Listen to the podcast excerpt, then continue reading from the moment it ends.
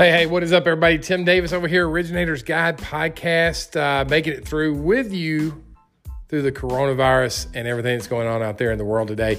I know your phones are still probably ringing off the hook. You're managing multiple clients right now. Here's a tip that you need to know appraisal turn times. You got to get out in front of that. Vendors are starting to get stacked up, appraisers being one of those. Uh, you got to get out in front of that both with your refinance clients and your purchase money clients. And I'm coaching people all across the country. And I, here's what I can tell you we get sort of isolated pockets, right? I'll talk to one person and, and it's really locked down and shut down, and um, refinances are mainly the bulk of their business right now. I talked to another person, different part of the country, and they're still got purchase money business going on. So, look, the bottom line is our industry is being looked at right now. The government has thrown a lot of liquidity into our industry. Housing jump starts everything in our economy. So, our industry is going to be on the forefront of this. You're going to be the leaders to lead people through, but you got to have good information and you got to be proactive and you got to get out in front of issues before they become issues. In other words, think two steps ahead.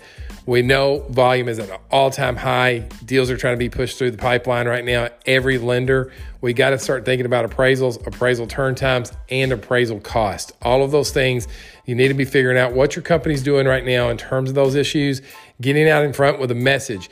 I was sitting as a loan officer right now, I tell you, I would be doing a couple things. Number one, I would be pushing out videos at least twice a day with updates. You can check me out on Facebook. I'm doing that myself. Number two, I would be direct calling my uh, agents and talking with them about the issues that are going on. Use FaceTime, use Zoom, use Skype.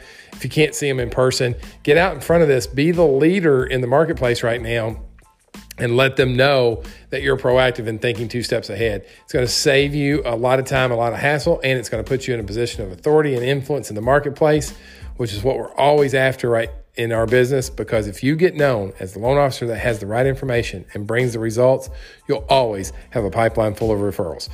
Guys, I appreciate you listening. Check out our website, originatorsguide.com, for some scripts on how to meet real estate agents. Check out our podcast on iTunes. Give us a rating, give us a share. I'll keep providing free coaching to you guys every day on tips to help you move the needle forward in your business and professional life. Y'all have a great day, and I'll talk to you guys real soon. See you. Bye.